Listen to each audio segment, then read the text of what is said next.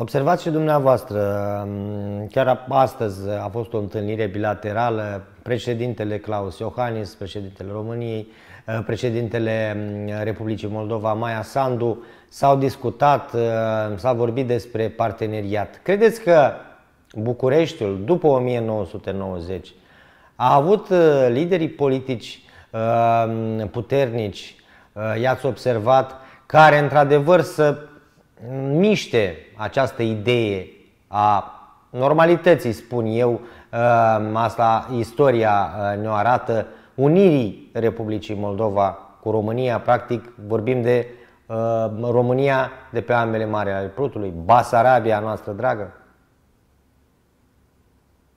Ați văzut evenimentul de ieri. Ieri, pe fondalul vizitei la București, a avut un eveniment care ține de domeniul nostru și anume semnarea unui acord de recunoaștere reciprocă a diplomelor, certificatelor și altor acte din domeniul învățământului. A fost nevoie de 30 de ani pentru o semnătură care doar recunoaște, care nu solicită niciun ban.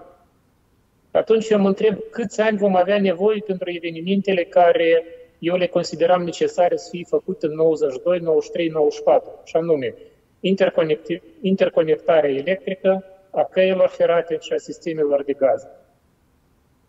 Dacă în 93, 94 se făceau aceste legături, uh, țevile de gaze, uh, liniile de electricitate și cale ferată, străbunii noștri în 40-44 de trei ori s-a schimbat cale ferată pe lățime între Iași și Chișinău. În 40 au venit sovietici și au făcut-o pe șine largi. În 42, fundal de război, când nu erau bani, nu erau nimic, au mers țăranii sub conducerea inginerilor și au făcut-o înapoi pe lungimii europeană, pe lățimii europeană. Și după asta, în 44, s-a refăcut în nou forma lărgită. Noi, timp de 30 de ani, nu am putut să facem asta. Deci eu, la capitolul respectiv, sunt suficient uh, de pesimist și am motivele mele ca să fiu pesimist.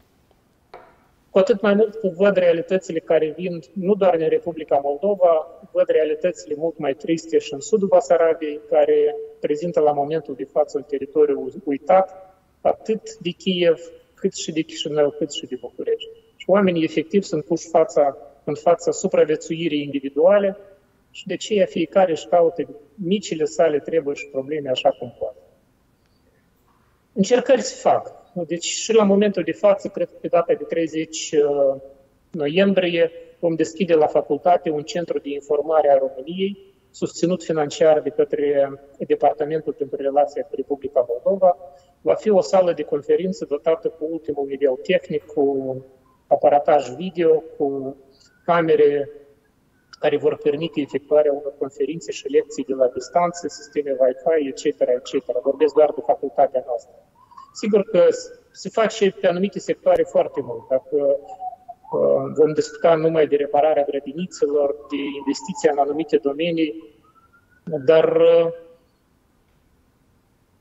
nu știu dacă s-au pus uh, niște priorități foarte clare care să aibă finalitate unirea despre care vorbiți cred că activitățile care se fac uh, nu vor avea finalitatea respectivă.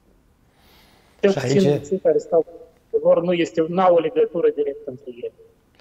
Aici eu nu vreau să fiu rătăcios, știți și dumneavoastră, un uh, actual uh, membru al Parlamentului României care în anii trecuți și acum mai vorbea de unionism, de, iată, e lider al formațiunii, o știți și dumneavoastră, nu vreau să-i pomenesc numele, dar pare să că totul în scopul personal și în a ajunge pe plan politic, pentru că în ultimul timp nu l-am mai auzit să vorbească, să se implice. Dacă făcea, iată, refăcea podul de flori, era acuzat că este, nu este lăsat să intre în Republica Moldova, acum văd că se ocupă cu totul și cu totul altceva și e vorba de demagogie și uh, intru pe aceeași linie cu dumneavoastră. Din păcate, 30 de ani, Uh, am doar vorbit, a fost doar așa de în fază, dar n-am făcut nimic concret pentru, pentru a ajunge a materializa acest uh, demers.